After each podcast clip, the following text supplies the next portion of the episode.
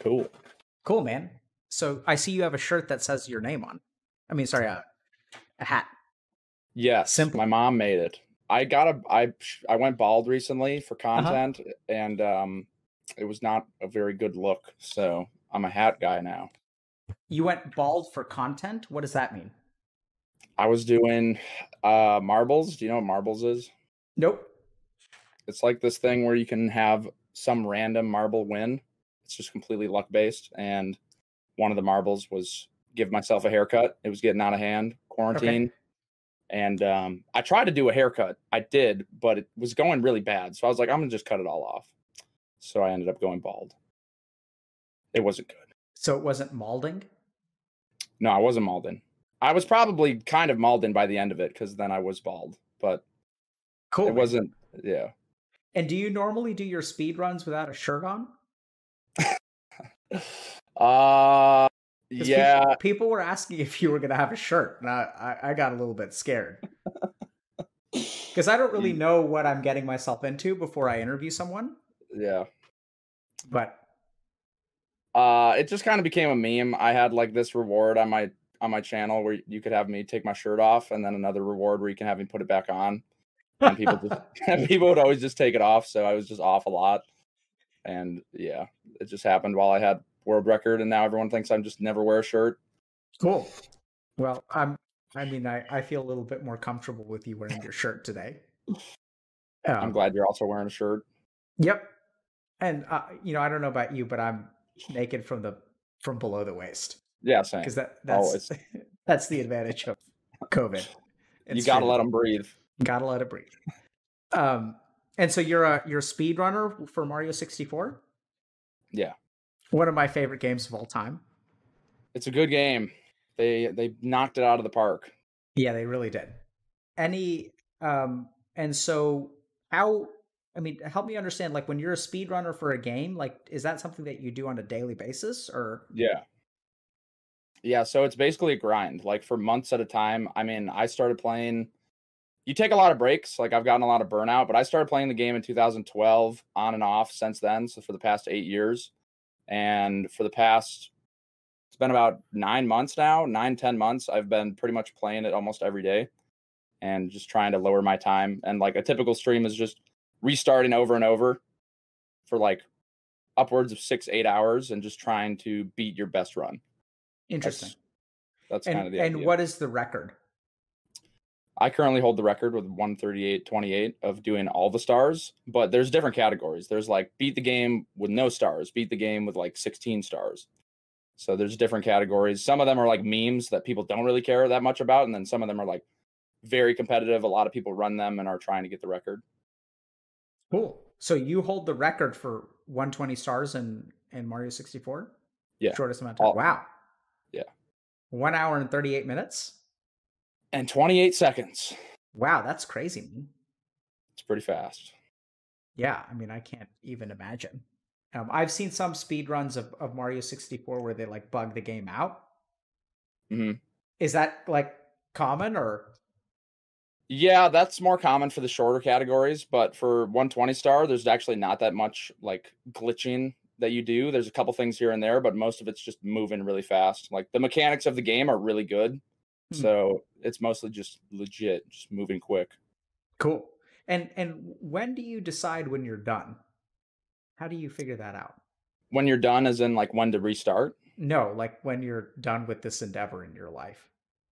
that's I mean, that's kind of where I'm at right now. Cause like the goal for the past eight years was get the world record. It was like it was kind of haunting me for a while. I was like, because I got very close to getting the record multiple times in the past. I, I was like number three or number four, and I was able to get the record, but I'd never sealed the deal. And it was only until recently that I got it for the first time. And that was like my, that felt like my, I guess, Dharma. I don't know. It felt like my grand goal. Sure. Like I had to do it.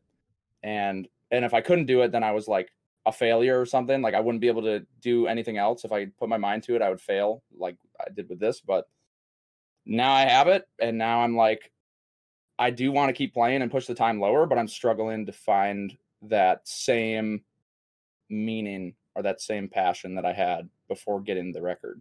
Makes sense. And Yeah. and is that what we're talking about today? Uh yeah, that's part of what I want to talk about today. Like Dharma, that And- kind of thing. Yeah, what else do you want to talk about when you say it's part? What else? Uh, changing undesirable traits through meditation, like what Okay. that process looks like, Okay. And, And what else? Mm, probably flow state. I'd like to talk about that a bit. Okay. We can do all of those things. Anything else? I think that'll probably cover. Yeah, I'll probably cover most of it.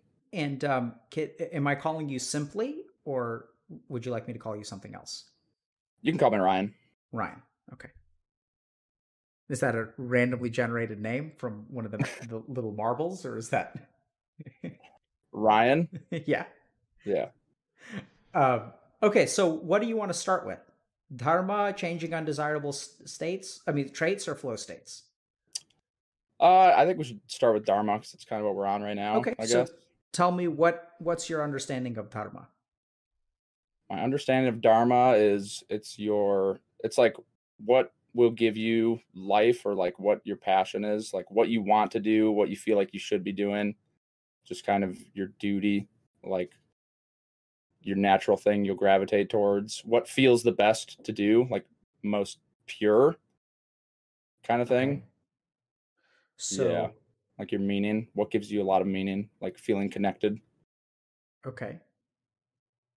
So the first thing that I want to point out is that you tossed out a bunch of things that are all very different, okay right? So what you should do and what you want to do are very different. yeah so I, I think I think you have an understanding of dharma. I don't mean to say that you don't understand it. What I'm pointing out is that when we define the term, the first thing is like what you want to do, what feels the best to do, what you gravitate towards, what makes you feel connected, and what you should do can actually Yeah. all be different things. that's true And so this is the first thing that's tricky about dharma is like which one of these is it? I think you're close to it. hmm So okay, so I just want to point that out, right? So th- those are all different things, and and it sounds like to me like you have a good sense of what it truly means because you're kind of approaching dharma from a lot of different angles. What I want to do, what feels good.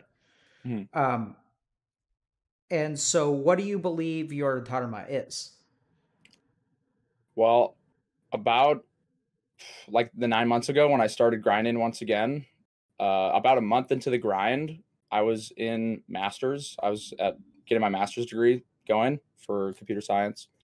And then i just had like a very deep feeling inside that i had never had before in my life that was like basically telling me okay you have to you have to like drop out and just go full time with mario. And i was like Wow. it just felt it, it just felt right. I was like this is what i have to do and then i talked with my parents about that. They were like whatever you know they were not not the happiest about it but they're they're pretty supportive parents. Wow. and so that at that moment it felt like my dharma was like full-time streaming and, and doing speed running to get the record. That's kind of where i was at. And yeah that's pretty much it. And and how did you feel grinding grinding it out? Uh, there's a lot of days where it felt really good, like some full days of just absolute joy, feeling like really, really connected uh, with my with my chat, with my community, and just with myself. Like I felt very in tune. I guess might be the word. Just very good.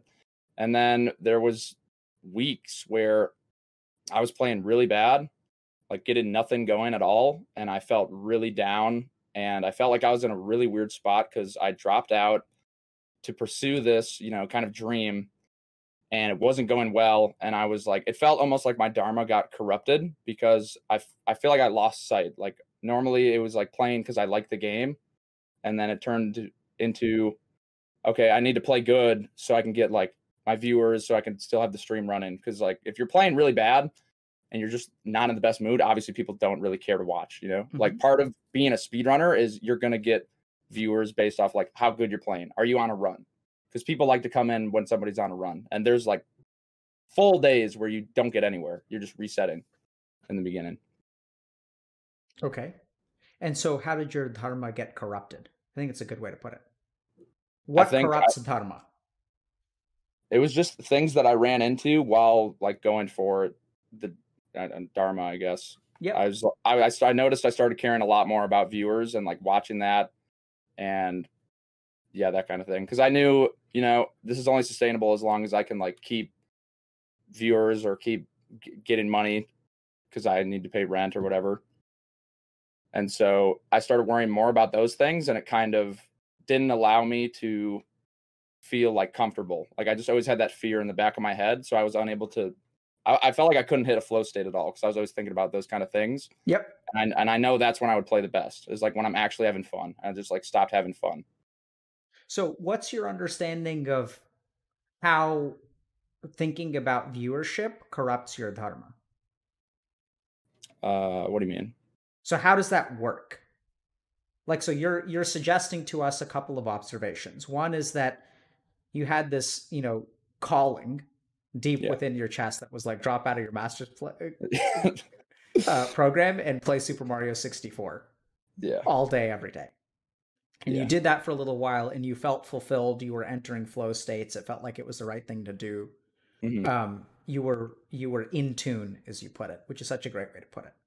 Mhm. And then things started to not go well. I'm not entirely clear what's we know what came first, but then your dharma became corrupted. And what it Hmm. feels like it got corrupted by is you started thinking about viewers, you started thinking about making your rent, you started thinking about things being sustainable or unsustainable, Yeah. and then you were in a dark place. So how Yeah. does how do those thoughts corrupt your dharma? Like what is the mechanism there? um, I'm not really sure. Okay. So we're get, we'll explain that, okay? Okay. So the first question before that happened, what was your mind focused on? Just Mario. Like Okay. the stream was doing fine, so I was like, okay, I'm just focusing on Mario. Like, I don't know. It felt it feels kind of momentum based a lot. I think life in general, just momentum is a word I find myself using a lot to describe Okay. how things go on. For and I feel like I can describe a lot of things well. And in speedrunning, like you can have a, a good week where like you're playing good, bada bob, flow state, whatever, you're just popping off.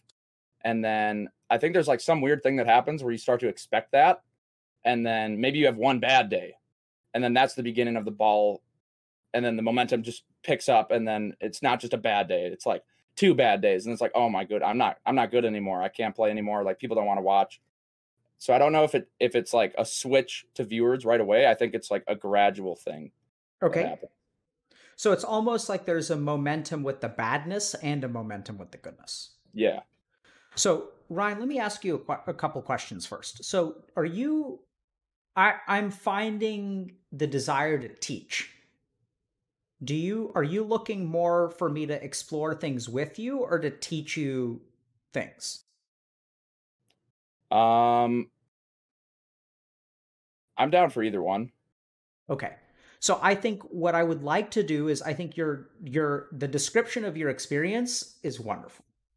So I think you've stumbled upon a couple of really really key concepts. Mhm. And when I ask you how does dharma get corrupted? So here's what you're giving me. I had dharma. This is Mhm. what it felt like. It Mhm. came from somewhere. I dropped out of my master's program. Then my dharma got corrupted and I noticed these thoughts. And then I Mhm. ask you, how does dharma get corrupted? I ask you to tell me the principle behind your observation, and you're not quite able to describe it, Yeah. which is perfectly fine. So then Mhm. what I feel like I should do is I should take your observations, which are spot on, and try to give you the equation that governs your observations. Okay. Does that make sense? Yeah. So I'd like to teach you how dharma gets corrupted, Okay. how momentum works, because wouldn't it be cool if you understood how to make momentum? That would be pretty dope. Yeah, so we're going to talk about that. And Okay. also to understand that momentum goes both ways, right? You can have a Definitely. negative momentum and you can have a positive momentum. And so what we understand as people, because no one teaches this stuff, is like we observe that there's momentum, but we like don't understand. If I asked you, Ryan, where does momentum come from? It's like I mean little by little, like a little thing. Like you do laundry and then that's building up a little bit of momentum and then you're like, okay, I can I can take care of a chore. Maybe I can do like something. Okay. Do some Mario. Yeah. So so we'll talk about that. So the first thing that I, I want to point out to people is that you know when when Ryan when you talk about Mario and being living your dharma, you're not how much are you thinking about the world record when you feel in tune with your dharma? Not at all. Explain that to us. I mean, when like when I'm actually playing, like yeah. I'm playing well or whatever, like I'm in the middle of a run. I, I guess you just get stung so much as a runner where you make a mistake and lose the run that you learn that you can't really get attached and you can't think about, oh, this is the one, this will be the one, this is the record. Because I mean, that'll probably mess you up. You'll get psyched out and then it's just inefficient. Because if you do reset, then you're going to be like hurt. And then playing when you're hurt sucks. You're just not so, going to play. So what what causes the hurt? Where is the hurt born? Expectation. Beautiful. Right. So I want you guys to really listen to what Ryan is saying. This is a guy who quit his master's degree to beat the world record.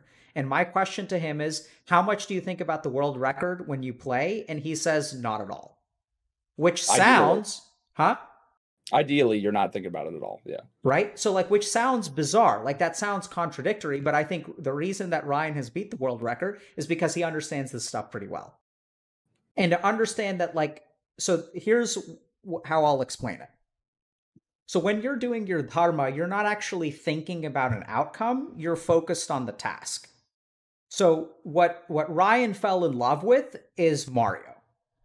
And like he had set sort of the world record is almost like an arbitrary goal because your mind needs something to move towards. But generally speaking, when you wake up and you stream, you're trying your best not to think about viewers, not to think about your time. You're just devoting yourself to the task at hand. So, uh, an analogy that I oftentimes use is like one from medicine, right? So, like in medicine, like you train a lot and you work a lot, but at the end of the day, like you can't save a life. It's just not something you can do. So, hmm. whenever you're you're a doctor and you let's say you go to the hospital to do your job, you've prepared to be in the moment and you have a dharma to you have a duty to save lives, but you actually can't do it, which sounds bizarre. Mm and and you know the best doctors are the ones who just give it their all and that's really the most that you can do. And it's the ones who create expectations that first of all tend to do a worse job and also actually i don't know if that's true. They, they suffer more for sure but I think it's it's interesting because if you really like listen to Ryan, it's like very bizarre to to hear the guys who holds the world record for 120 stars in Mario 64 to say when you think when you play the game, what do you do you think about the record? And he's like, I try not to. But that is what what I've heard time and time and time again for people who pursue their dharma. Right? If we you know you can take your pick of whoever. So when I think about my dharma, like I just show up and whether the dude has a shirt or doesn't have a shirt or whatever, right? I can't like be expecting certain things. And when I expect certain things, it tends to get worse. So what I really try to do is I show up and I tell myself every day that I stream that, you know, I hope people watch. It's great if people watch. I'm here for people to watch. But at the end of the day, I'm going to talk to you, Ryan, for like an hour and a half, and I'm going to try to help you. And that's what I devote myself to. So I want to use this word, which we, we which we don't really use very much in the West nowadays because it has religious connotations, but devotion.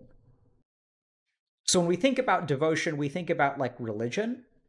But what I hear from you, Ryan, is that you devoted yourself to the task of Mario. Mm-hmm. Does that make sense? Yeah. And so there's something subtly lacking ego there. It's actually not about you. It's about the purity of Mario. Does that make yeah. sense? So you're smiling. So what what is what feels like that's resonating with you? Can you tell us about that? The game is good and it's just like it's done so much for me as a person and so that's definitely what it is about is like just for Mario to be able to push it further and like see where the game can go. Yeah, right. So I want you guys to pay attention. So are you talking in first person, second person, or third person?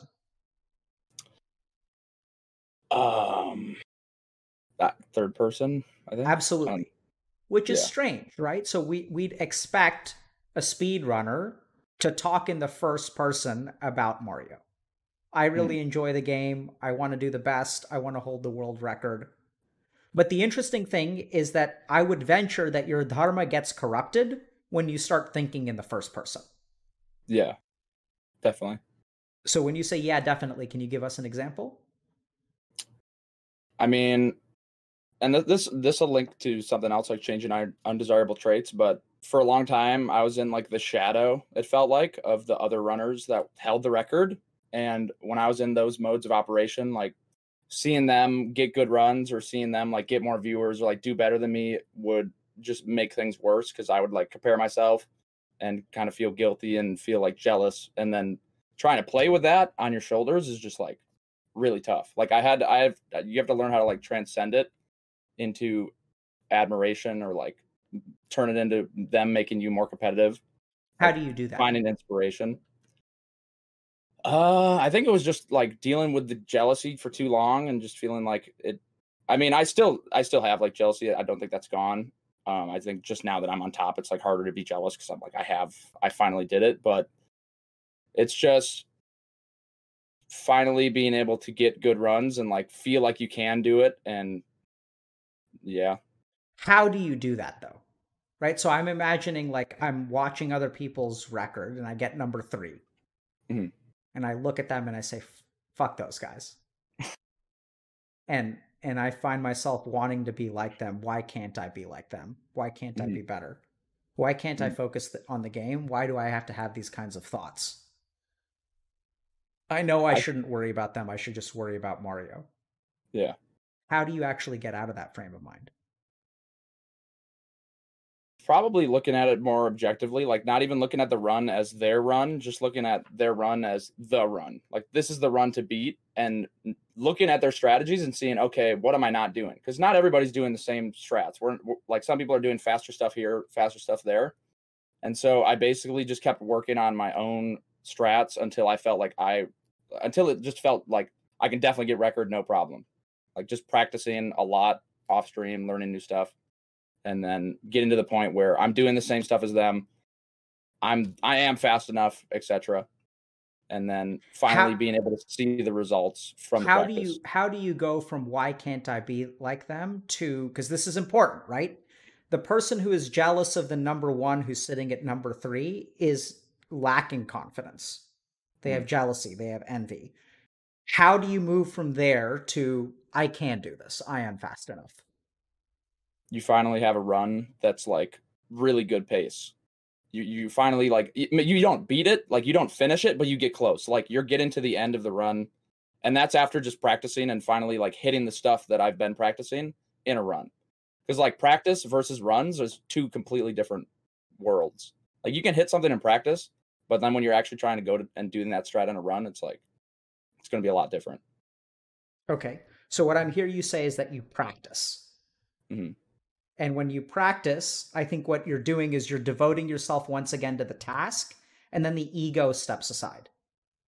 So I want to point out a couple things. One is that, so what are the things that corrupt Dharma?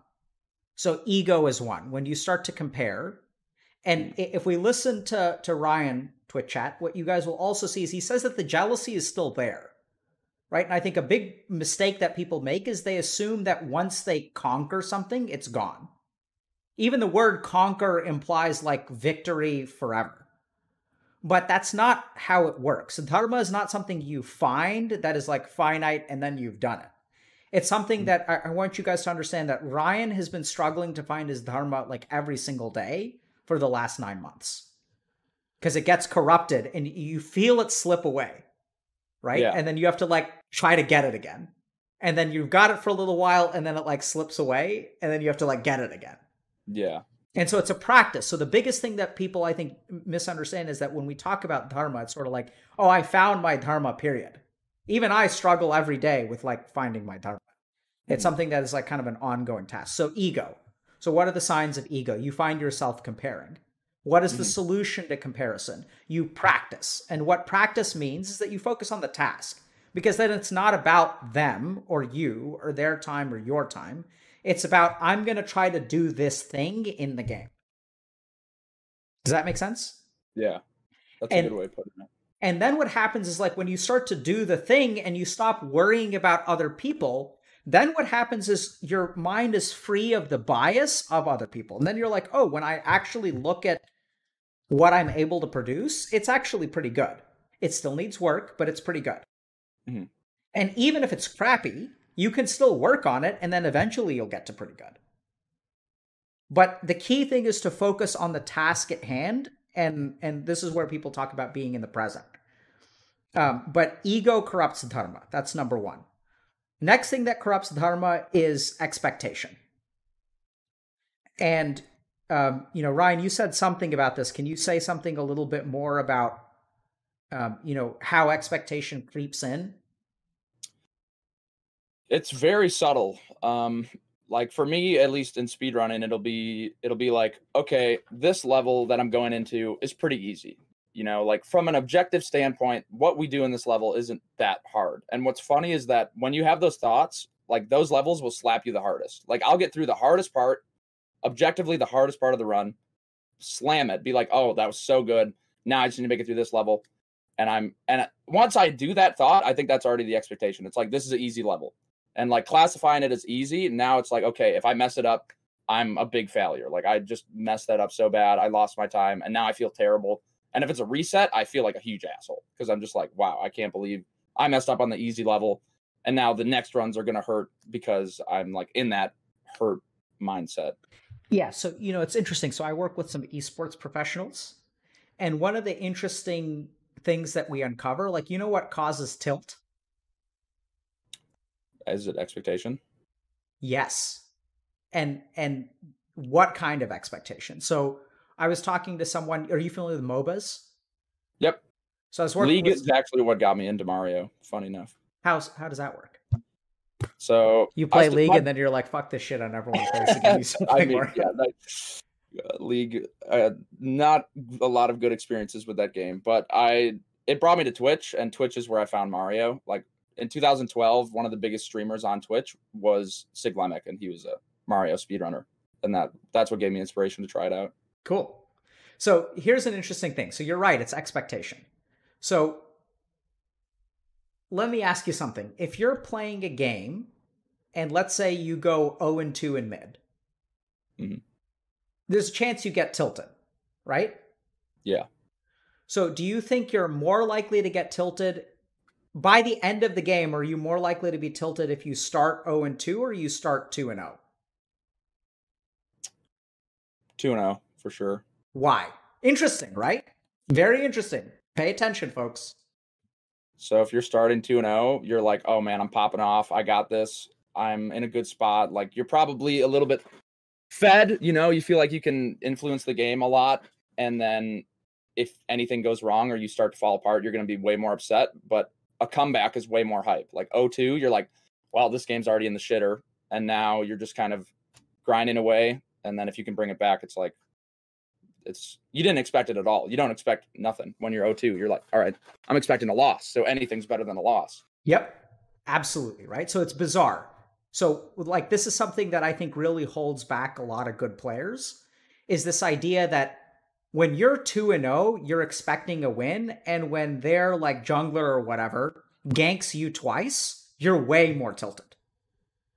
Mm-hmm. Because you were supposed to win that game. You dumpstered all over that shitty. And then your jungler is fucking AFK while theirs is ganking you. Whereas, like, bizarrely, if you're 0 2 because their jungler ganked you twice, you can still be a little bit tilted there, but it's completely different. Yeah. You can go 0 2 because their jungler ganked twice, and then you can get one solo kill, or their jungler, your jungler finally shows up and ganks them once, and then you're 1 and 2. Completely different game from if you're 2 and 0 and their jungler ganks you twice or even once, and then you're two and one, and you're still more tilted. Yeah, for sure. Crazy, right? Expectation. Expectation is the enemy. Meditation and spiritual training is like, so this is the thing. No one teaches us this stuff. But literally, you can train yourself to expect less. It's a cognitive process, and we'll talk about changing undesirable traits in meditation and stuff like that. You can literally rewire your brain to expect less. When you rewire your brain to expect less, you'll be less likely to tilt and therefore you'll win more games. Because the crazy thing is that when you're 2 and 0 and you get get ganked twice by their jungler and you start tilting, the funny thing is like you're probably still even or maybe you're a little bit behind because later kills are worth more than early kills. but you're not as far behind as your tilted self would think. Yeah, it distorts your perspective. It absolutely distorts it. And then you end up losing more games than you really should. And the reason that you lose the game that you should win is because you thought you should have won it already, which is bizarre. Yeah. So freeing yourself of expectation. And the thoughts are subtle, right? And this is also where meditation comes in because, like, you see, and, and if you train yourself to catch the subtlety, so meditation is about actually increasing the subtlety of your mind. That's one of the definitions of the practice. It's your ability to notice things that are smaller and smaller and smaller about yourself. Um, and so when you, it's like you're watching, like you're playing the game, and then you look over and you happen to see your viewer count. Yeah. And if you glance over and your viewer count is lower than it was yesterday, what happens? You start to feel worse. Why? What are the thoughts you have?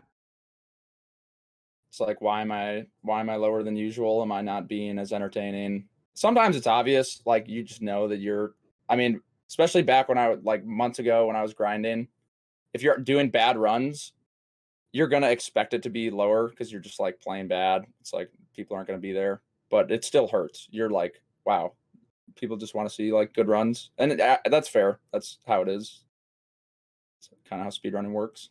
Yep. Well, so the interesting thing is that I think that when you say that's fair, that's not expectation. My mm. sense is that when you when you look at the lower lower viewer count and you say that's fair, you're actually moving towards dharma. I think, think, looking back on these moments, I can say that it's fair, but in those moments when it actually is happening, I probably don't feel that same way. Because if it's hurting, then I'm probably not thinking it's fair. I'm like, yeah. Yeah, right? So, but that too, you can see the difference. The way that you respond to that moves you further away from Dharma or closer to Dharma. If you say, yeah, these guys are, you know, my my viewer count is lower because I'm not performing as well. Let me focus on performing. And if the viewers are going to come, they're going to come, but it has to do ultimately do with the way that I play the game. And if you start thinking about, oh, the viewers are co- are not coming, and then you start thinking if ego arises, and this too, if you start to feel bad, then ego is more likely to arise. What do you think about that? When you feel bad is when you compare more. That's definitely pretty accurate. Um, if you feel bad, you start to compare more. Yeah, because I mean, you'll be lower and you'll be like, well, yesterday I had more viewers, or these other players get more viewers when they play worse than me, or something like that. You just start going on weird tangents that don't even make sense anymore. It's like the momentum. It just gets. Yep. Yeah. Yeah. So so this is what happens. So bad emotion leads to ego. Ego leads to comparison. Comparison is a function of the ego. So if you're comparing, are you always in an ego state? Generally speaking, I'm going to say yes. You can make comparisons without ego, but for the most part, ego is what triggers the most comparison. So, so you know this because you can look at a different speedrunner and you can analyze how they do things and how you do things, and there doesn't have to be ego there. Yeah. But comparison is usually ego. You can yeah. look at their thing as their own thing, and you can look at your thing as your own thing and you can acknowledge the difference between those two but that isn't comparison right comparison is when you set the two side by side and you say like this does that make sense yeah and so you can you can look at a gazelle and you can say wow a gazelle is fast and you can look at a cheetah and you can say wow a cheetah is fast Mm. And then the second you say like, oh, like look at that cheetah, that cheetah is so much faster than the gazelle, that becomes a comparison. Although that doesn't sound like it's ego at all. But yeah, you know, generally speaking, I'd say that for our population and our community, most of the comparisons they make are not dispassionate, and that most of them are dependent on ego. Okay, so um, how do you protect yourself from that? Do you have any ideas? from getting caught in like an ego state. Yep. Just staying as focused as you can on the task. Like I like the flow state or whatever, you kind of hit that if you can just what I do is just like listen to sounds in the game. And if I can listen to those for a prolonged amount of time, like deeply, then all of a sudden I'm like it's like I built that momentum up. Like I was able to put one minute or two minutes of pure focus in, and now I'm like in the zone. Okay. Kind of thing. Beautiful. So that is a dharana that you're doing. So I want you guys to notice a dharana means a focusing technique. Your camera's broke. Yeah, thank you. I got you.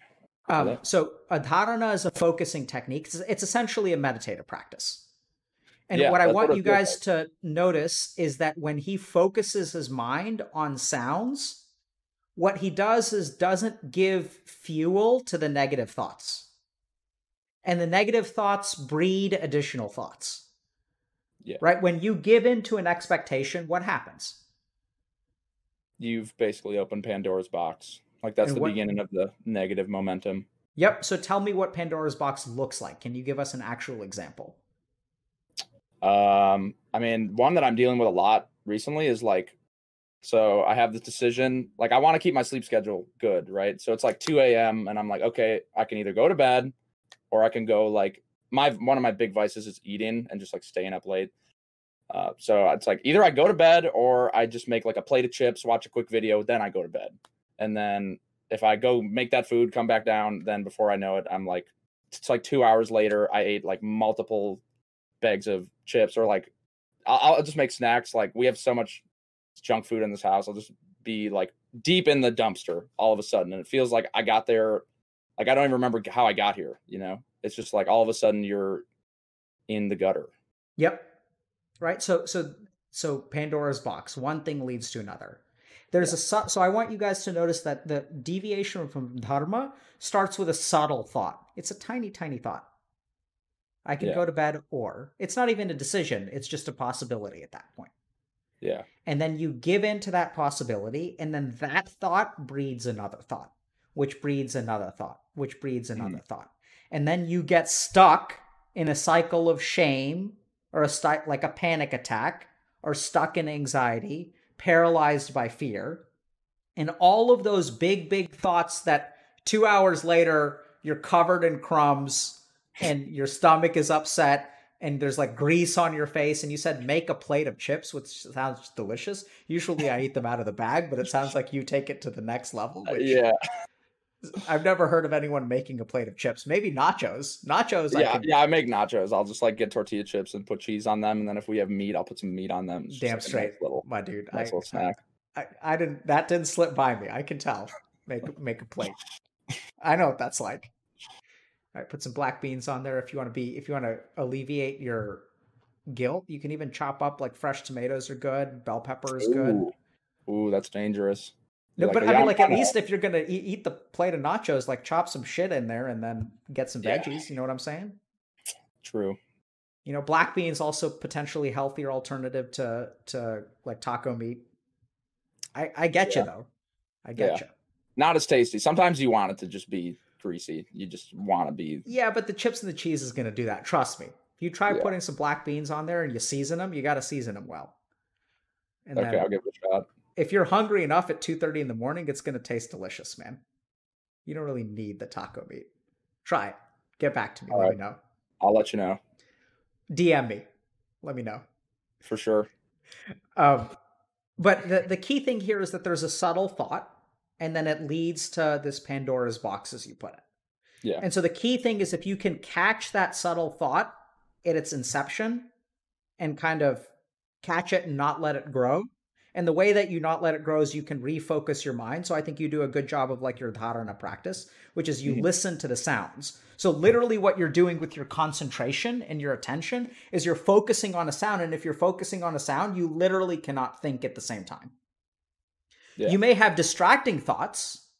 So like your mind is focused on the sound and then it like deviates this way and then you bring it back to the sound.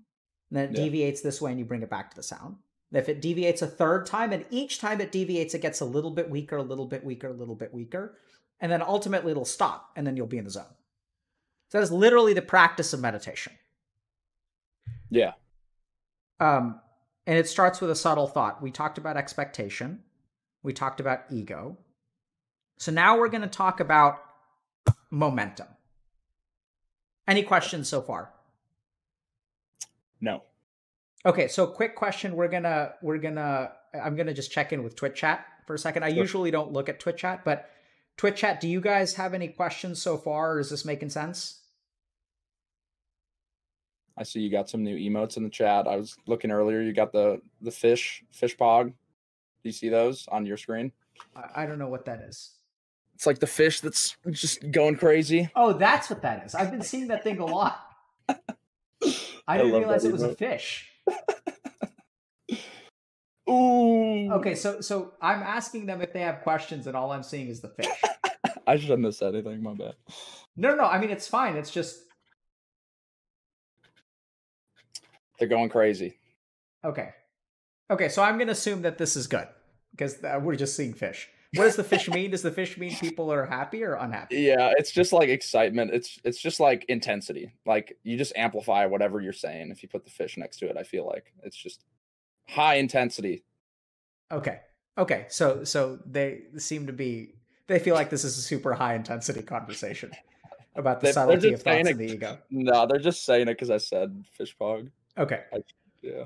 Okay, so let's talk about momentum. So I want you to reframe. So momentum is like something that they observe, you observe after the fact. First thing, right? You're like, yeah, like momentum is happening. You don't know how exactly how you create it, but you observe it as an after effect. Yeah. I mean, at least in the negative senses. I, I, think when I'm doing like positive things, I can kind of feel it in the moment. But when it's like negative or bad, it's like I go and start to go like out of touch and just sort of unconscious. And okay. then I look back and I'm like, wow, that that escalated quickly. So I'm going to reframe momentum with a different word. Okay. I'm going to call it karma or karma. Okay. What do you think about that? Does that ring any bells for you? Yeah, uh, I've heard you talk a lot about karma. It's it's like the cause and effect. Yep. And its rawest form, you call it like cause effect. Yep. So if we think about momentum, what I think this means is that you are sowing a seed that reaps a fruit, which mm. in turn gives you many more seeds that you can plant, and that it like exponentially amplifies. Yep. So sowing positive karma leads to positive karma. And then if you continue to sow positive karma, you're going to reap positive karma. And the same is true of negativity, right? If you give into that first subtle negative thought, you will reap 10 more negative thoughts. Yeah. And, and then it becomes you, even harder yep. to stop. And then if you indulge those 10 thoughts, you will reap 100 negative thoughts. And if then you reap swimming you're and then you're swimming. And then you find yourself being 25 years old, living at home, not sure what to do with your life because you are swimming in a, a half decade of negative karma that you've sowed for yourself. Mm-hmm. And whether it be nachos at 2 a.m. or, you know, indulging in certain kinds of like content on the internet that sort of traps you or makes you thumbsick, which we can explain what that is but like there's a lot of like negative karma like using substances i think is a good example of something that alleviates feelings in the present but opens you up for negative karma down the road yeah you're more likely to turn to that again absolutely because it doesn't actually solve anything right it just makes you feel better yeah and even in some cases like if you look at substances like marijuana marijuana actually decreases your motivation it doesn't make people stupider but what it does is is hamper with your motivational drives and so the classic idea of a pothead is someone who sits around and doesn't do anything all day. That's because, you know, that's sort of somewhat true. Mm. So hmm. there are productive people who use marijuana on a regular basis, but if you take 100 people and they use marijuana and you take 100 people who don't use marijuana, the people who don't use marijuana are, more likely to be more productive on average. And so a lot of what what happens in terms of like being stuck in life is essentially you're reaping all of these bad fruit fruits, I mean, seeds that you sow. Mm. So you're reaping negative fruit from sowing bad seeds. And in momentum, it works both ways. Right? Like, yeah. like if you maintain a good sleep schedule, like why do you care about maintaining a good sleep schedule? Because then I everything else will be better. Like I, so I cannot focus on it. How the fuck does that? What do you mean everything else will be better? How does that work? What do you mean everything will be better? What is it, like just a flat out buff, 20%? Yeah. speed? Yes. You're damn right it is. And that's Yeah, you ho- could exactly how it works. This is sowing positive karma. Mhm. Right? Like literally your cognitions are better. Your brain clears out this waste product called adenosine, which is like a waste product from your brain. And adenosine, when your brain uses energy for cognition, it takes this thing called ATP and turns it into adenosine. And then uh, when you sleep, you clear out that adenosine and you turn it back into ATP. And it literally means that your brain has more energy when you have restful sleep. And people who do not have good restful sleep cycles, which doesn't just mean the hours that you sleep, it also means the kind of substances that are in your brain when you fall asleep. It also mm. means the ratio of like REM sleep to non REM sleep. So generally speaking, this your sleep cycle changes over the duration of your sleep. So it starts out with longer, I think, phase one and phase two sleep. Yeah. And over time, as you go through multiple sleep cycles, the phase one and phase two shrink. And I think you have more non REM sleep. I'm a little bit rusty on the details. But literally, your fifth hour and sixth hour of sleep are not the same as your first or second hour from, of sleep from a physiologic and neuroscientific sense. And then furthermore, that that shift in your sleep cycle is reinforced by a circadian rhythm. Do you know what that means? That's just like your general sleep schedule. I don't know too much. Yep. So circadian rhythm is your body clock. So if you're used to sleeping at the same time every day, and it also is like your bodily clock, it'll enhance the quality of your sleep. So I think a big problem in terms of negative karma that our community faces is that they're like they have crappy sleep, which in turn means that they're like when they, you know, when you rest, you play RPGs. On occasion, So when you rest in an inn, what happens to your mana bar? refill. Everything refills. You're back. Absolutely. In our community, when they when they go to sleep, their mana bar only fills up 60%. And then they're confused as like why they suck at life. Right? So it's nuts. Yeah. But like this kind of physiology physiology stuff is is important. And then uh, the other thing Ryan I just want to say explicitly is you are the guy who holds the world record for hmm. 120 stars in Super Mario. And you are also saying that sleep is vitally important. Yeah. And so if you guys don't believe me, listen to the world champion. Um, It's tough though now because like I feel like since I got it, it's hard to care as much about that. You know, like the hunger yep. for like the thirst to play well isn't as in front of my mind. Like I feel like that I was able to keep a more consistent sleep schedule before the world record than after. Yep. Like so now it's just like whatever. Now we're going to talk about that and we're going to explore a little bit further. I just want to tie up one last thing about karma. So what I want you to think about for all of you guys is what are you sowing for tomorrow? And and just like you said earlier, if I can do the laundry, maybe I can play Super Mario. Right? Mhm. So every action you take, you're sowing you're sowing a seed that's going to bear fruit. And so when you eat those nachos, that's cool. Like if you can even deviate a little bit and throw a little bit of tomato or bell pepper or cilantro on there, that's actually going to help you out the next day, Hmm. That makes sense. right? So it's going to help with your fiber. It's going to keep you regular. It's going to promote bacteria that are anti-anxiety and anti-depression in your gut when you have fresh fruits and vegetables. Literally, not kidding. There are studies that show that you can take depressed mice and do a stool transplant into healthy mice. And once you transplant their stool from the depressed mouse to the healthy mouse, the healthy mouse becomes depressed. Wild. But even something as simple as eating fresh fruits and vegetables can actually affect your mood. So think Eat about good, sleep good. Absolutely. So, but think about those things as positive karmas and tell yourself that like every time you you do an action, you're setting yourself up for a mana buff or a mana debuff 3 days from now. And the more that you can focus on buffing up your mana bar like three, four, five, six, seven days down the road, the better off you're going to be. Okay. Definitely. Any questions about that, or we you want to move to the hunger that's no long that's now been satisfied and no longer keeps you on track? Um, I guess one question about that is like how why is it so hard like even if you know fully well, like, oh yeah, if I go to sleep, that's definitely the better move, it's still really difficult to just not go to like it's so easy to just stay up and just make make that plate of nachos. Just why do you think it's hard?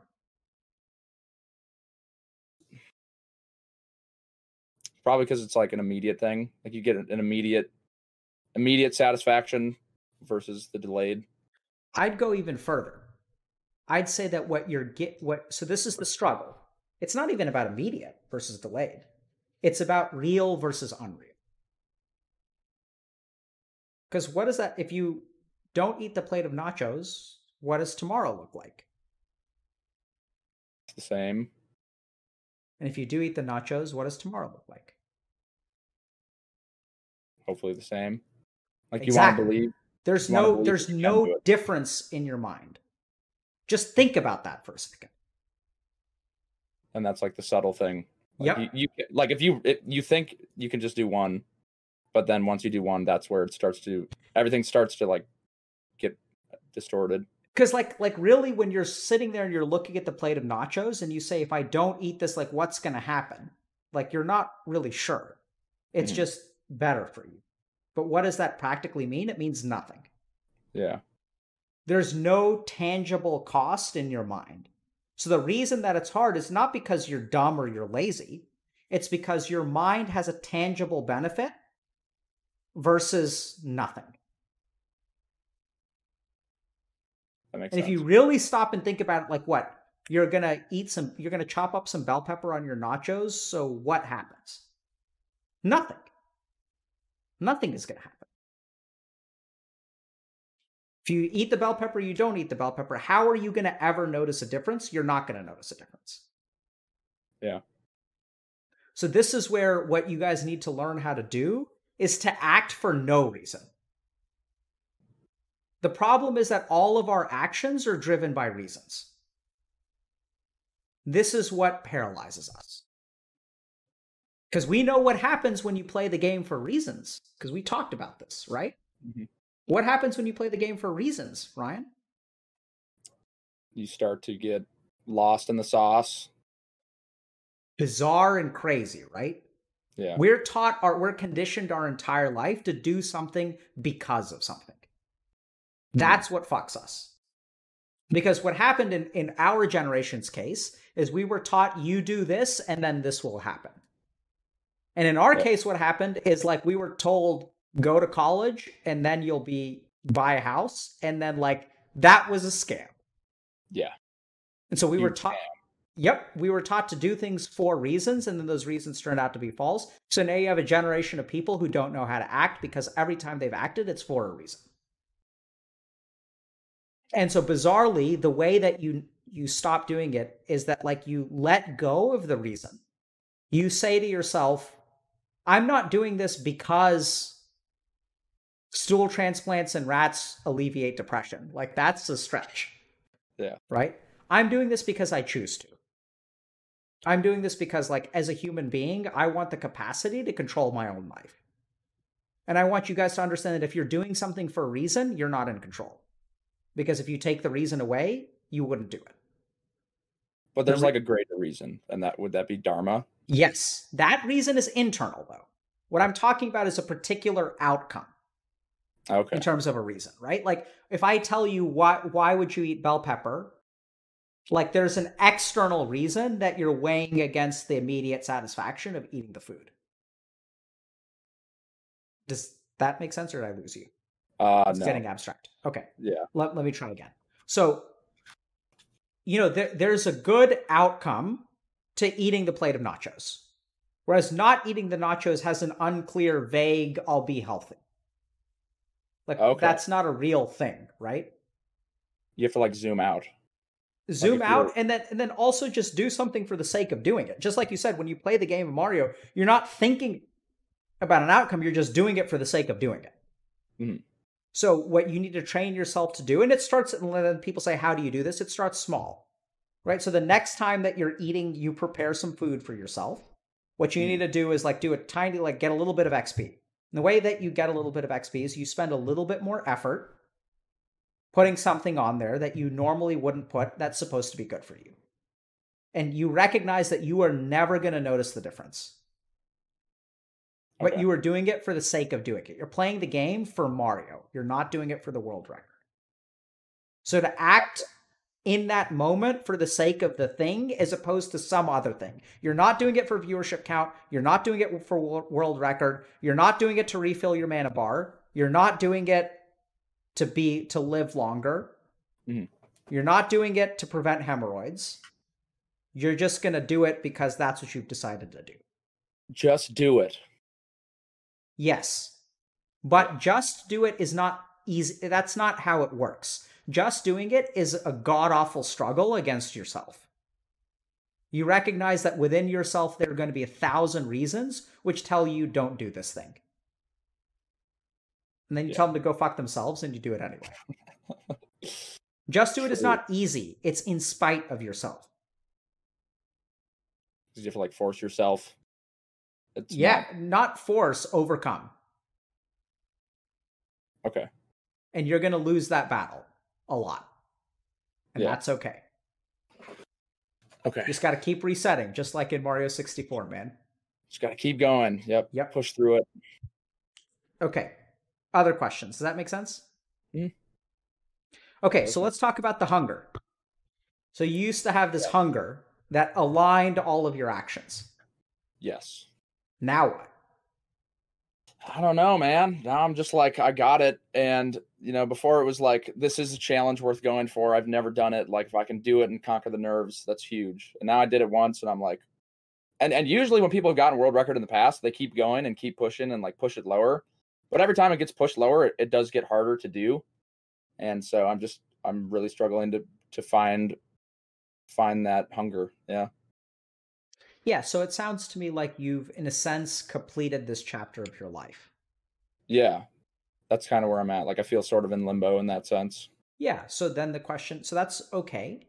So let's start by just thinking, acknowledging that, that just because some people continue to try to push it lower doesn't mean you have to.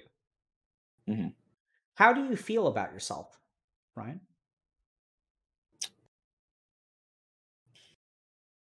Pretty good. Okay. In general. How did you feel about yourself 10 months ago? Um 10 months ago, that's when I started playing. I felt really good. So I was like at the beginning of the journey and felt like very fulfilled. Okay. 12 months ago. Really bad. Tell me about that. So at that time, I was dealing with like carpal tunnel and tendonitis and that was something that's why I had taken a break from Mario in the first place. And I was like really lost because I wasn't doing anything. Like anything that I liked doing hurt because I had like this chronic pain. And so like I like to make music. I like to um what else? Coding, obviously computer science. Like I, would like to code stuff, and all of that would just hurt. And so I was just kind of in pain, and that was not fun. And so I didn't want to do anything. I couldn't play Mario and yeah, I felt very, very unfulfilled. That was probably like the worst part, probably like one of the darkest moments of my life. At least it felt like it just like very numb, very unconscious, very robotic. And then um, a viewer recommended a book to me that I was able to like conquer the tendonitis and carpal tunnel with, and then I came back. What's the book? The Mind Body Prescription. Interesting. Can you tell us about that? It's this idea that your repressed emotions are causing your pain, like your tendonitis or carpal tunnel. And so you have to like journal and try to reflect and figure out what are you not addressing in your life that might be pressuring you that you have no idea about. Like, yeah. And did you find that you were repressing something? Yeah, it was mostly stuff relating to my family, just like worrying about parts of my family was like a big one. And myself like my pressure with school and like doing the master's program i think was causing a fair amount. How do you feel about the master's program? At the moment? Yeah. Like now? Um i feel like it was a waste of time. Like i i i did it mostly because my parents wanted me to do it and it, it was like a free ride like i was able to get in and do teacher's assistantship so i was a ta and then it was all paid for, which sounded like a great deal. And I was like, okay, I should do this. But then when I was actually doing it, like it felt very mundane and it felt like if I wanted to keep doing it, I could just do it on my own at this point. Like I knew enough that I could just figure out what I wanted to figure out if I wanted to code something or whatever. Do you want to code? Yeah. So, are you learning how to code? That, that's something that is like it feels like one of those side things that I want to do that kind of fulfills like I don't know soul, I guess. Like it feels very good to code. I've had some side projects in the past, and at the moment I'm like waiting to get into the next one. Like I have an idea, I haven't sat down and started it. What keeps you from sitting down and starting it?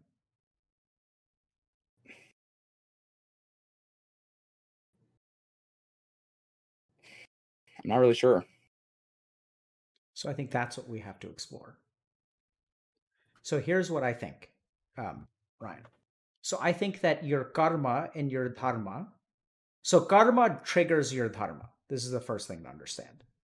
So the, the example that I use is let's say I'm a doctor and I'm working in the emergency room. And what is my dharma? It depends on who comes in. Mm-hmm. Right? So if like no one comes in, then my dharma is to sleep well. And if someone does come in overnight, it's to wake up and help those people. So sure. in your case, I think that your karma called you to do certain things, right? So if you think about it, your circumstances gave you the opportunity to do a master's degree for free. And that sounds yeah. like a wonderful, wonderful thing. You were so lucky, Ryan. Yeah. So privileged. Yeah. And then then you were given that opportunity and then in that opportunity you had this little voice that said this is not for me. Mm-hmm. And then you embarked on this journey. Your camera's blurry again, by the way. Oh no. Um, you embarked on this journey and then you became a different person over the course of the last year. And it is yeah. my belief that the person that you are today is necessary for the next thing that you have to do. Okay.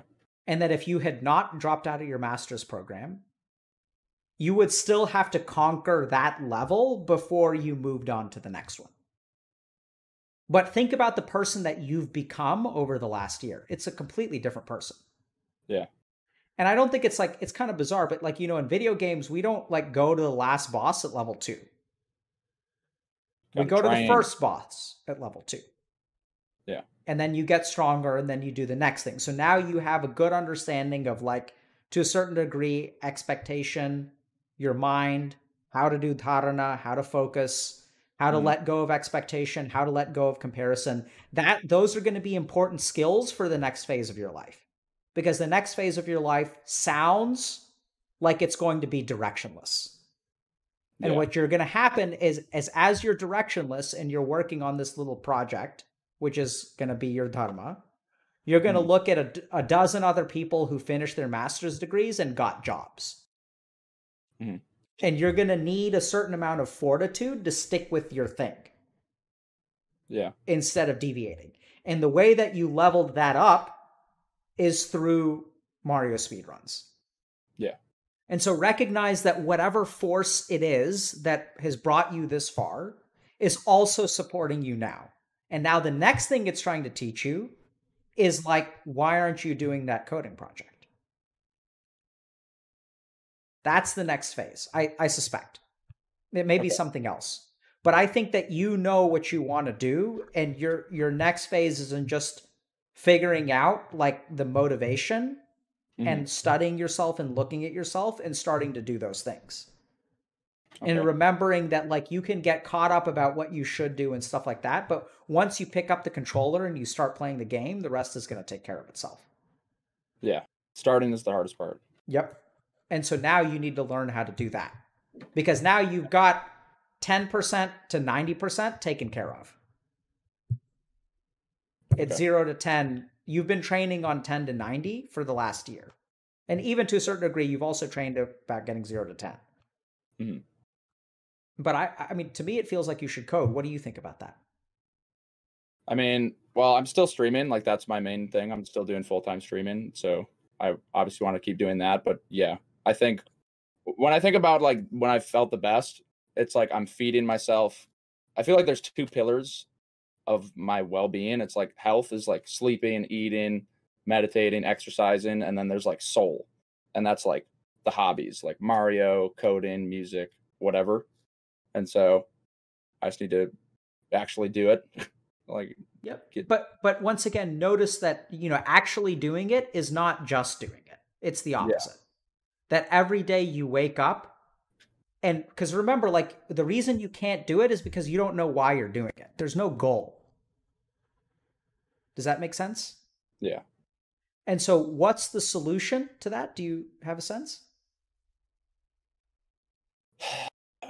Going in without any expectations. Yep. And just and what that means is to have no reason to do it. Mm-hmm. Remember that, right? So like the the key here is like why is it hard to eat the plate of I mean, why is it easy to eat the plate of nachos? It's because you do something for a reason or no reason. And it's hard to pick no reason over a reason. Yeah, for sure. And so you're going to wake up tomorrow and you're going to have no reason to code and you've got to do it anyway. Acknowledge that, notice that. Say that there's a part of me that wants to sow the seed of karma that will bear fruit three months from now. But the effort of digging and planting and plant and sticking the seed in is like you're not going to see any yield from that. Maybe the seed will never grow. Mm-hmm. Just do it is not easy. It's actually very hard. You have to do it in spite of all the things that hold you back. I like that. Right? It's like you have to continue playing in spite of the fact that you're number three. Moving forward in life is about abandoning reasons, not finding them. Yeah. I, I think I realized that when I actually like finally made that final push to record. Like I I was like, I, I know I can't do anything about viewership or anything. I just like completely surrendered and I was like, I'm just gonna play. I'm not looking anymore. And then that's when everything just got way better. Yep. So so these are concepts that unfortunately have gotten tangled up with re- religion, but devotion and surrender are key. Yeah, definitely. This concept of like that's literally what happened with me too. Like I showed up on Twitch one day and I was like, I'm gonna do this thing. And I thought that if in one year, if I had 200 concurrent viewers, that would be a success. Turns out now that popping. slightly more than that. Yeah. Right. And I, I think it's about devoting yourself to the action and not worrying about the viewership count. Recently, too, we had a little bit of a, uh, you know, an interesting conversation at Healthy Gamer about like who we interview on stream and what kind of content we do. Because we noticed that the more bigger streamers we have, the bigger our viewership is. And so it's like, do we want to cater to that? Do we want to continue growing? We said, yeah. actually, no. That's not what we showed up here to do. We showed up here to help people. And if our viewership tanks, our viewership tanks. So be it. Right? It's about having conversations. Oh, you're not like, because here's the thing, Ryan, you're not going to have some kind of emotional catharsis at the end of this conversation. Yeah. Which is going to impact our viewership. but oh, instead, instead, what we're going to try to do is help you. And if the viewership goes down, the viewership goes down. Right? You do the thing for the sake of the thing. Yeah. And in your case, I don't know exactly what it looks like, but I I think I'm not too worried about you finding your dharma because I think it's just you've got that voice, like you know you want to code or make music or whatever. Mm-hmm. So you start planting those seeds, and then something will take root, and then karma will show up and will tell you what to do. But karma waits until you're ready. And what that do you want? What kind of coding do you want to do, if you don't mind me asking? Making games obviously, right? So like yeah. this is where I think bizarrely, if you want to make a particular kind of game or you want to work for a studio, do you have a resume? I mean, yeah, but it's outdated, kind of. So like I, I think that, you know, as crazy as this sounds, I think if you say I was in a master's program, so you're gonna have a cover letter. Mm. And you say I love games, I love to code. You got to code a couple of things so that you have like some kind of resume then I would put on your cover letter. I drop. I had a full ride master's program that I dropped out of to become a streamer, hmm. and mm. I hold the record for Super Mario 64. And now I'm ready to get back into coding. I understand games. I understand them in and out. I'm also a good coder, and I don't need a degree for that. Will you give me a job? Here's what I can do. And if I was a game developer, I would fucking hire you in an instant. It's good. Right? It's bizarre. There are a thousand kids out there who have masters in computer science. Very few mm. hold the world record in anything. it speaks to me of dedication, of focus, of a love of video games. And if you can code on top of that, fucking A. Okay. What do you think about that? I think you're right. I think I just gotta like just doing it, but not doing it for any reason. Yep. Right. And I would suspect that you thought that certain things needed to happen before you could get a job where you want a job. I guess I mean I'm not um not really at the moment thinking about like getting a job though. Like I kind of want to do it solo and Fine. do stuff like with streaming, but yeah. Yeah, so I mean, I think if you want to do stuff solo, you do. You don't have to get a job. But I think Sure. if you want to make games, you should fucking wake up tomorrow and you should start making games. Or today, right? Or today. Beautiful. It's a trick question. Okay. Saw through the trap. Right? So I pay attention, to Twitch chat. This guy understands what he's talking about. Tomorrow is it's easy. Mm-hmm. It's hard. Yeah. But so the last thing that I'll leave you with, Ryan, is that there is a game inside you. And that one day, maybe a year from now, maybe five years from now, or 10 years from now, there's going to be a kid who is lost and directionless. And in order to help him, you have to make the game that he's going to play to inspire him. I like that. So that is your dharma. That like you have to understand that somewhere just think about the person who made Super Mario 64. What kind of struggles do you think they had?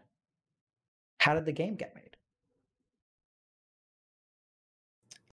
I mean, consoles coming out, pressure to bring out like the first 3D game, and like you want it to be good, you want it to be memorable, you want it to be like a crazy experience. The best Wrong game. on all of those accounts. Those are Right. all expectations. You see that? That is not it's meeting expectations that gets the kind of AAA trash that we see. It's formulaic video gaming that we see a lot of. I don't believe for a second that the person who made Super Mario 64, the team that made Super Mario 64, was trying to live up to expectations. I think what happened if I if I had to bet money, what I would say is there was a group of people who loved Mario and said we Hmm. now have the technology to have Mario move in more than two directions. That's probably what true. kind of ma- game can we make? And it's that desire. It's the desire to like create something that in the frontier of video gaming, nothing had ever been made before. I want to make a, a Mario game where I can hide a star in a place that has never been hidden before. Even the concept of stars, just think about that. Non linearity of levels necessitated the concept of stars to begin with. Because where is the point? There's a there's a linear trajectory in a 2D game. Right. In a 3D game, like how do you design a linear trajectory? They had to break out of the idea of a start and a finish to a level.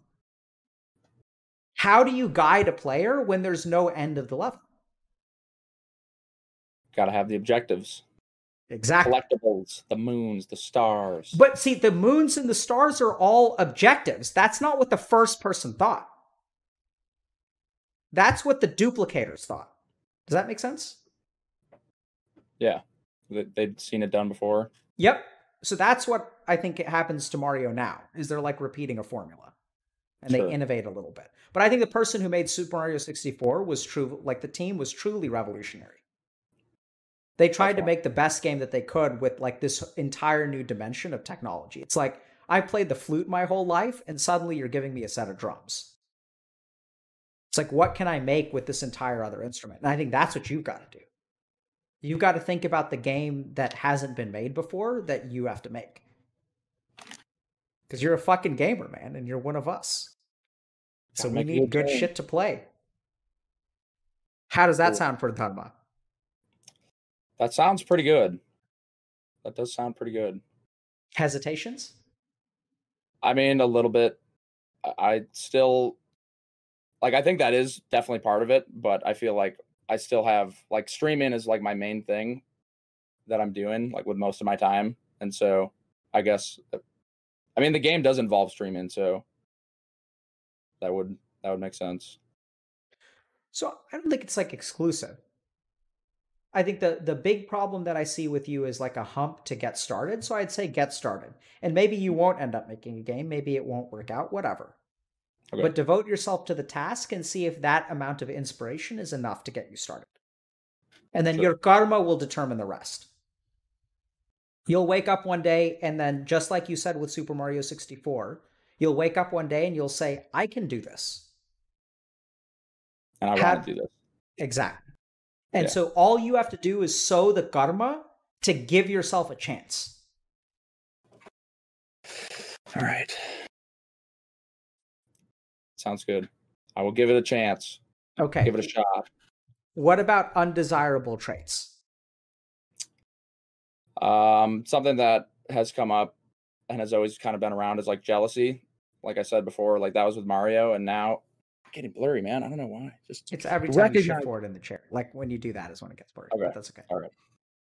And now it's like I, I have seen some growth from streaming, um, and now I, I, I'm before I wasn't really comparing, or sorry, before I was comparing, and then I saw some growth, you know, from world record, and now it's like I thought that I solved it because I wasn't doing it anymore, but now I'm finding like new things to compare to other streamers that are bigger. You know, it's always like the climb, and it's just it feels awful, and that that's part of the thing that pushes the momentum sometimes. Like, it's it's not even about like should I get a plate of chips? It's like I'm comparing, and then the next thing I know, I'm like eating, and then I'm up late. If if that makes sense at all. Yeah, d- d- explain that to us a little bit. So, like up late at night, and I'm looking at my stats, and then I'm thinking about other streamers who are around my size or who are bigger than me or who have like grown faster than me, and just looking at their size, just like literally just looking at the stats, looking back and forth, and being like, okay, I I'm not as I'm not growing as fast, or like I'm not seeing like growth that I want, and then I mean, it seems so obvious, like looking back on it now, but in the moment, it feels like it just makes perfect sense. Like I'm not, it's not like egotistical, but, or it's not like negative, but that's like the subtle thoughts. Yep. So let me ask you a question. Why do you look at the stats late at night? It's like when I end stream, I finish stream and then I'll like look at my stats and then be like, okay. What frame of mind are you in when you finish stream? Mm, kind of tired, like feeling like I accomplished that, so now I can like turn my brain off, kind of thing, and be lazy. Yep. And then when you when your brain is in a lazy place and you look at stats, what happens? I start comparing myself. Mm-hmm. It's just like it's so easy to do. It's yep. like automatic. Like and and and Twitch will do it for you. They'll be like, oh, this stream compared to your last stream, like it'll say right in front, like less followers or more viewers you know and you either feel good or bad but like i don't i don't want to have that at all i don't want to be like have those good feelings or have those bad feelings so we can talk about you know the nature of your confidence and jealousy and all that kind of crap but mm-hmm. today mm-hmm. i want to focus on the process and mechanism of mind so okay. the first thing that i want to point out is that when you're feeling lazy and you're out of mana mm-hmm. and you look at your stats yeah when you're exhausted how able are you to catch the subtle thoughts and steer them in a different direction? Not at all. Right? And so yeah. then they start to feed and they start to grow. Hmm. It's just as simple as when you look at your Twitch stats. I would That's once again I would once again bet money that if you looked at Twitch stats, if you dedicated a time of your day to work on your stream, Mm-hmm. Not just look at it like a report card, but say, like, okay, how can I grow my stream? Let's do mm-hmm. some analysis. But you did so with a full mana bar, your experience will be completely different. So maybe don't do it late at night after I'm burnt out when I'm not really in a great place to be doing it. Exactly, right? So if you're not in a great place, your mind is going to be exhausted and then you're going to latch on to things that you normally wouldn't latch on to with a clean head definitely and so as, as bizarre as that is like it's it's strange but like just the fact that you're looking and it's hard because i don't know why our mind does this but our mind feeds us the worst kind of information when we are the most vulnerable. Yeah. When you're feeling bad about yourself is when you go and like you look at like the social media profile of your ex-girlfriend who cheated on you and saw how awesome her life is.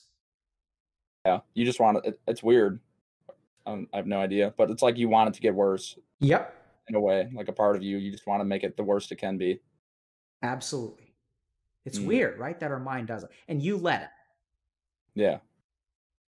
Because there's like, like that, I mean, that happens like with friends too, like good friends, like friends that I really like hanging out with and like talking with. You know, when good things happen to them, like there is always that side that's like, man, I want, I want that to happen to me. Like I, like envy or jealousy, and trying to find a way to like, you know, sometimes I'm like, oh, I'm so happy for you, but like I'm really, like the way I'm feeling is not exactly that, but I don't want to say that because it's like you're just bad, bad friend if you're just like jealous of someone. Yep. So I, I think uh, Ryan, you have some work left to do, my friend. Right. So there's something about you, and and maybe this is a conversation for a different day, because. I, I don't know we have if we have the time for it today, but to think a little bit about why can't you be happy for someone else? Because something within you is unsatisfied. That makes sense. Right. It's like when I sit down to dinner and I eat my meal, and then someone else is eating their meal, and they say, "Wow, this is really delicious." and mm. I can be like, "Oh wow, that's awesome, man! I'm glad you really enjoyed it." But if I don't have any food and I'm broke and homeless, and someone else is talking about how the, their food is so delicious, it's really hard for me to be genuinely happy with them. For them. That makes so. what's sense. missing? You got to have a good meal. You got to be enjoying what you're eating. Then you don't care. Like, yep. yeah, I think I've the jealousy's definitely been worse after the world record than before for sure. Because I felt like way more fulfilled during the grind. That makes sense. And so there's something left where like you had to conquer some demons to be mm. able to walk away from on paper what seemed like a wonderful opportunity for a master's degree and live your life and you've achieved and it sounds also like you had to do some emotional work mm. around conquering your tendonitis and your carpal tunnel yeah but i think there's definitely a conversation that needs to be had about like why are you unsatisfied with the life that you have and I think you know the answer. Yeah. You have got a sense. Code. Got a code. Got to feed my soul a little bit more. I don't. I don't think that that's the entirety of it. I think that something happened to you that left you very unsatisfied. You felt like you got a bad beat. I think that there's there's some expectation in your life that has been dashed. What yeah. do you think about that? it's probably the world record. Like I had this big goal and then I finally achieved it and then like nothing really changed. Like I was surprised how little I felt after getting it. Felt like a void. Kind of. Hmm. Interesting. I would suspect that something happened even earlier in your life and that it's not related to the world record at all. But definitely, you know, you're saying that the world record felt kind of like a letdown. Yeah. I mean, in the moment, it felt amazing, but like the following days, it's like, okay, now what? Yeah. Kind of thing. Yeah. So the now what is also some part of your being telling you, now what? Let's do something else, which is mm. okay. Mm. Uh, but, I have a question about like, when is there any like question I can ask myself when I to to check like if I'm in the state of am I sowing like negative or positive karma? Is there a way to check, or do you just have? is it just depend on the thought? like better ways to tell okay is this going to be bad or good yeah so I... I, I think it's not so much a question but a state of mind. So i'd say that the two things to look at is am i experiencing negative emotion and is ego present here? Right? So it's about looking at expectation it's about looking at ego it's about looking at your internal state of self. And if you're behaving from a tranquil center then mm-hmm. you'll sow positive karma and if sense. you're behaving from a non tranquil center, then you'll sow negative karma. And I would really like, so I think a good example is like really look at yourself when you finish stream. Why do you want to look at stream stats then? It's just like, it's become a habit over time, I guess. I don't doubt it. But why did you start?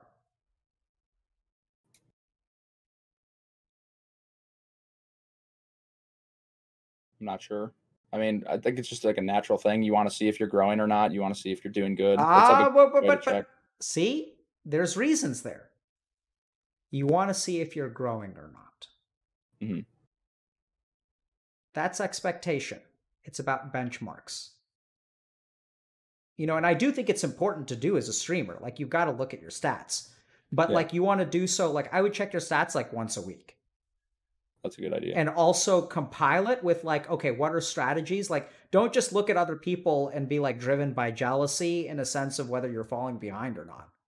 Mm-hmm. Recognize that as a streamer, you need to do some things to grow your stream. And sit down. I mean, this is in a sense, I'm lucky because like I don't worry about growing my stream. Like, I, someone is kind enough to help me do that. So they worry about all that shit. And for them, like, so it's it's nice because I like literally in my life, I've been lucky enough to separate out the stream growth from the actual streaming. That is nice. And and uh, not everyone has that privilege, and so I'm grateful for it. And at the same time, you've got to do that cognitively. Yeah. Be your own like stream producer for some hours of the day. And I'd even go as far as to say, like, I don't know if you adhere to a schedule or a calendar, but mm. I'd block off time and be like, okay, I'm going to look at three other streamers and try to figure out what are they doing that I want to do. Just the same way that you did it with with Super Mario 64. Which is not to compare yourself, but like be like, okay, what are the tricks that they're using that I could think about implementing? What do I want to go with? What do I not want to go with? Sit down, look at all your stream stats. Okay. Because one of the most dangerous things we we see this in our coaching program is like we collect a lot of feedback, but we don't share it with our coaches right away. Can you imagine why? Collect a lot of feedback, but you don't share it with the coaches right away. No. So if we share bad feedback too quickly, it's going to bias them the next session. Sure. Right? So what we want to do is aggregate feedback and look at trends. Mm. Not not let people get biased because anyone can have a bad day. But if I share a bad feedback, what kind of karma am I sowing for them for the next week? More like they'll they'll be in their head more. They won't be able to just do the task. They're going to be like, I want to keep. I want to be a coach. Yep. I want to do good, and yep. then that will inevitably be bad. Yep. Right. So we actually are careful with how how we share our data. So we amalgamate it and we look for trends. But anyone can have an off day, and any client can be upset on a particular day or not feel like they were helped. That's good. I got to get the big sample size. Exactly. And the problem is that when you're out of mana at the end of the day and you look at your stats, your mind has a cognitive bias towards the negative. And then over time, it creates the impression that you're doing a bad job. Okay. Because not only is there insufficient sample size, there's selectivity of the data that you collect. And we do this to ourselves all the time. Right? Like there are people like in our community who have a lot of evidence that they're going to die alone. And sure, like that evidence is there, it's just incomplete or it's selective. Sure. Biased. Yep. And it's because they look for it at that time when they're like, they're feeling bad about themselves. So let me go hit myself in the nuts and look at how my best friend is now doing awesome and I'm a piece of shit. And then it confirms for them, right? Oh, I'm a piece of shit. See, here's data right here. Mm-hmm. Let me go look at that other guy who's also successful. Oh, see, they're doing better. You never compare yourself to the the streamers that stopped streaming six months ago, do you? Why not? Because they're not streaming. You want to just compare with whoever's around, whoever you can see, whoever you hear about. Yeah, but you're not it's not a fair sample size because when you started streaming, let's say 10 months ago, some people washed out. Yeah. And so you're always comparing yourself to people above you and it gives you a really really bad sense of where you truly are. That's true. You got to watch out for all these biases, man. They're a lot. I'm biased. So really simply what I would say you should do is is really pay attention to the way that you feel when you're looking at data, especially at the end of streams. Okay. Because I think your jealousy drives your data collection. Definitely. And that is not good collection. Skewed. Yep. Skewing it. Okay. right? And then if you skew data collection driven by jealousy, what is it going to do to the feelings of jealousy? Amplify them. And then what's going to happen to the kind of data you collect? It's going to be bad. And eventually you'll spiral. Small yeah. karma, big fruit, 10 more karmas, more jealousy, more data skewing, more jealousy, data skewing. Got it. And now we get to watch any of our streams with popular streamers, and you'll see that all of them have fucking imposter syndrome. Yeah. It's like, why is that? It's because these mechanisms are happening in your mind. Any other undesirable traits you want to talk about? Um, I mean, that's probably the biggest one is just like the jealousy thing.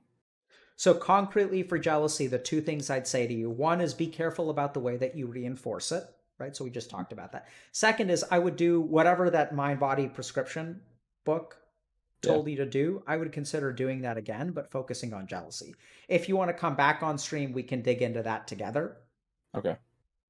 Or you can kind of do it on your own. But I, I think that that jealousy is a samskar. I don't know how much, how many of our streams that you watch, but we've talked about um, you can check out our YouTube channel on the Vedic psychology or like mm-hmm. the Vedic model of the mind. But I think you have. Do you, do you, have like a specific video on that? Like I've heard you mm. say samskar a lot. It's like t- issues from like childhood. Yep. So let me see if I can find it. Let's see if any of our mods are around. I, I could do some digging afterwards. Okay. Around. Actually, actually, what you should do is go to our wiki because I think there's a link and information on our wiki. Okay. Okay. Yeah, here's the link. I'm gonna post it in a Twitch chat. Okay. Okay. Um, and then just look at samskar, and then yeah, let's see if we can. Yep. Yeah, there's there's a link in there, so the wiki's how to do it.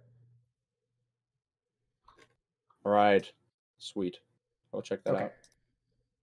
out. Um, yeah. So, any, any other questions? Uh, how much time do you have? Uh, about 10, 15 minutes. What's up?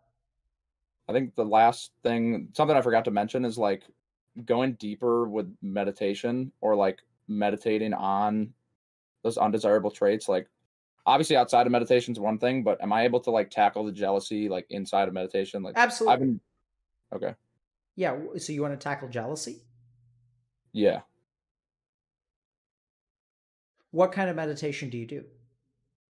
For a while I was doing Zen and then I saw you do third eye and that that was like a really good session for me and so I've started doing that since. So that's okay. all, all I've done. Third eye meditation is very well suited for you, Ryan. So I would encourage you to do it again. I can teach you another third eye practice today if you want. Sure. So I'm going to combine two things, okay? The first is so I would feel the the you can dissolve you can both use meditation to dissolve and to understand the jealousy third eye is not going to be about dissolving third eye is going to be about understanding okay so what i would do is put yourself into a particular meditative state that is cultivated by a third eye practice and then generally direct your intent i don't know if that makes sense to you or not but you know when you get into a meditative state you're kind of there but not there with, sure. Okay. And then just let the jealousy come. And from that state, experience the jealousy. I know it's okay. kind of hard to describe, but it's like yeah. this is hard to you just have to do it and then you'll kind yeah. of get a sense of it. So if you've been doing you've been doing this charging the laser beam practice? Yeah. Okay, can you breathe in and out through your nose? Yes. Can you tell which of your nostrils is more open than the other?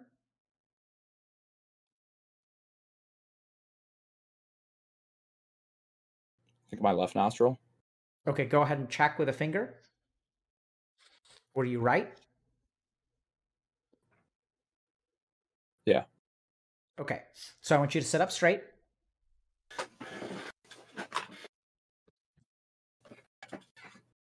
Okay, so when you do the charging the laser beam practice, what do you feel? Like once I'm there, where I'm kind of feeling the sensation in my forehead. Yeah, what does the sensation feel like?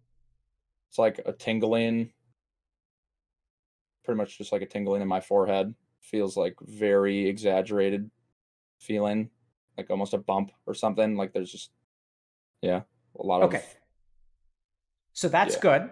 So you're awakening your third eye, which is great. It's Yeah. budding out there. So now what I'm going to teach you to do is just clean out that area so that it it'll facilitate the growing. Okay. Okay. So it's not going to directly help, but it'll help you a little bit. And then Mhm. as your third eye, as you grow in your third eye practice, you'll understand your jealousy. It'll sort it out. Don't worry about it. Okay. So I want you to close your eyes. It's actually a pretty simple practice. And I want you to feel that cool air in your open nostril.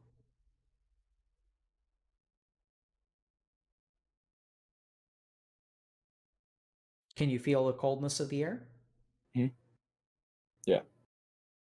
And where do you feel it? It's like right at the base of the nostrils. Okay, so eyes closed. And now I want you to focus sort of on the middle of your nose, sort of the bridge of your nose, and try to feel the coldness there.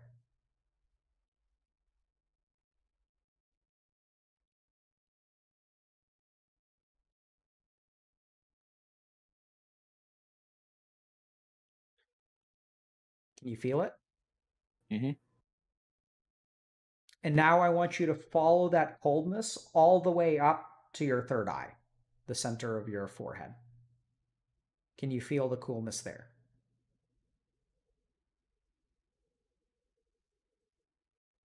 Yeah. So, what I want you to do is just sort of imagine that you're cleaning out that area with that breath. So that cool air travels up and then out.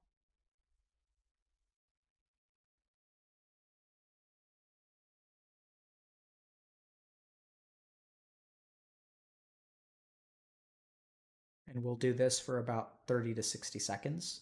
Just follow each breath as it travels up into your the middle of your forehead.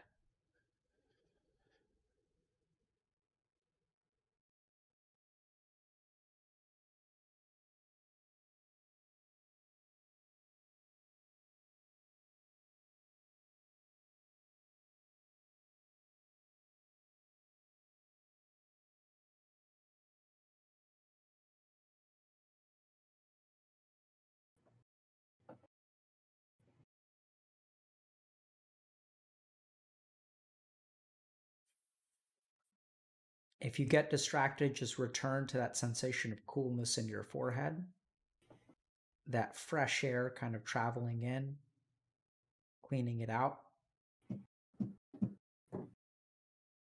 And now we're going to go to a, our charging the laser beam practice. So take your right hand, your middle finger, and hover it above the point and just focus on the sensation. You want to be about a quarter inch to half an inch away from your skin.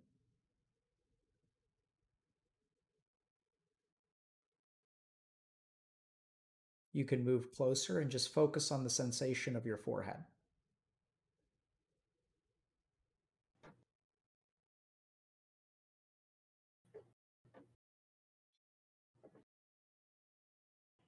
We'll do this for about a minute or two.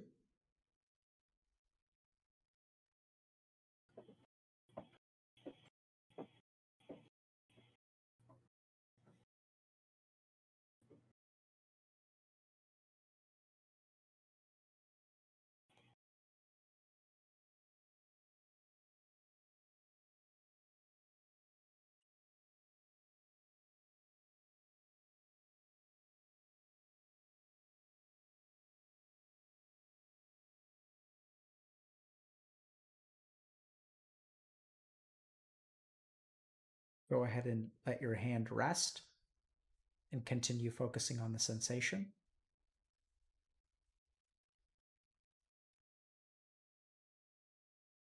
You feeling it? Yeah. Now we're going to go to the third phase of the fra- practice. So, what I want you to do is take your eyes and with your lids closed, look towards that point on your forehead where you feel the sensation. So, you're almost going to be looking up and cross eyed.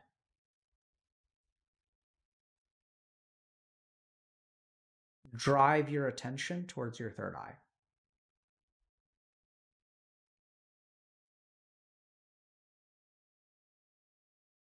You may feel a strain or a dizziness. If you need to, relax your eyes and then return again. Don't hold it too long. Drive your attention towards that point with your vision.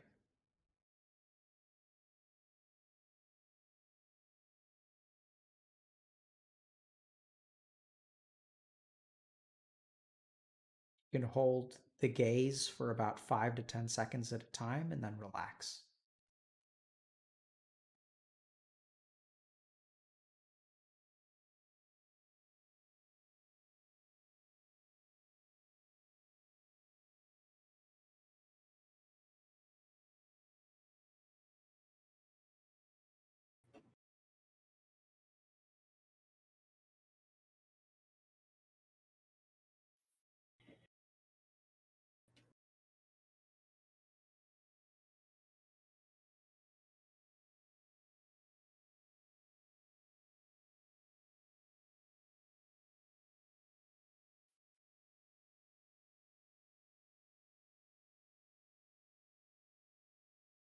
Now let yourself relax. Good.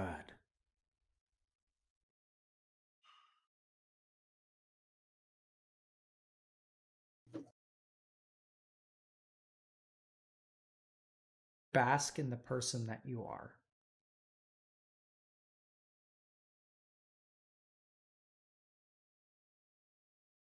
And now notice how foreign jealousy may feel.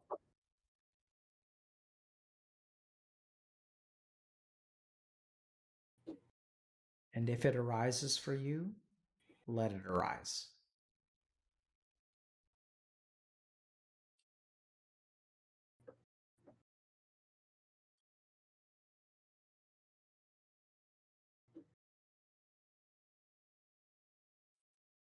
When you're ready, go ahead and open your eyes.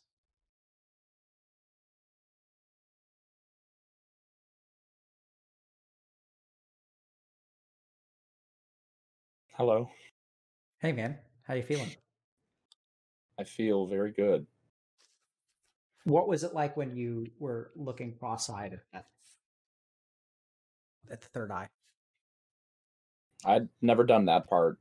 It felt it didn't really feel dizzying. It just felt like I was focusing extra hard. Mhm. And I found that that tranquil spot just like pure joy. I guess. Great. Connected. Fantastic. Pure joy and connected is ultimately, you know, you can't be doing it wrong if that's how you feel. But um, yeah, so so focusing extra hard is the point. So another thing that you guys should understand is you all should not do that third part unless you've been doing the other parts first. So in your case, uh, it doesn't surprise me, Ryan, that you've been doing third eye meditation, and now you can you can push harder towards it. So should I be doing that that eye thing? Like you do it in phases, like first get like the sensation and then start looking up there. Yep. You can do it in that sequence. So you can do the should the practice first, which is breathing into it and then out, Mhm. and then using the charging the laser beam, and then then you can. I mean, the charging laser beam. You actually you may not even need to do that anymore at all. Yeah. Um, and and then you can direct your attention with your gaze. But that too, you want to be careful. You don't want to strain your eyes or anything like that. It's just I, I don't know how to describe it, but for me, it feels like, you know, I'm turning the hose on high and then I turn it down to low. Does that make sense?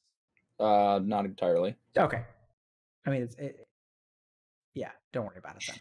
Okay. It's just different different explanations for. I mean, someone in chat came up with charging the laser beam, which I think is actually a pretty good description of what it feels Yeah. like. That is how it feels. Yeah. And so you know different words for these strange sensations that we don't know how to describe. But overall um thanks for coming on man. Thank you for having me. I, yeah I've, of course. I've been following since um i saw Reckful's video first and your videos have done a lot for me and uh, i'm sure you're helping a lot of people. So thank you very much for having me on and you definitely helped me. Cool. Good luck to you man.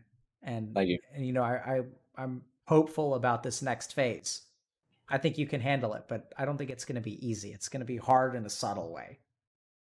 Yeah. That makes sense. Definitely. Yeah. So good luck to you, dude. Thank you. And congrats on the world record. That blows my mind.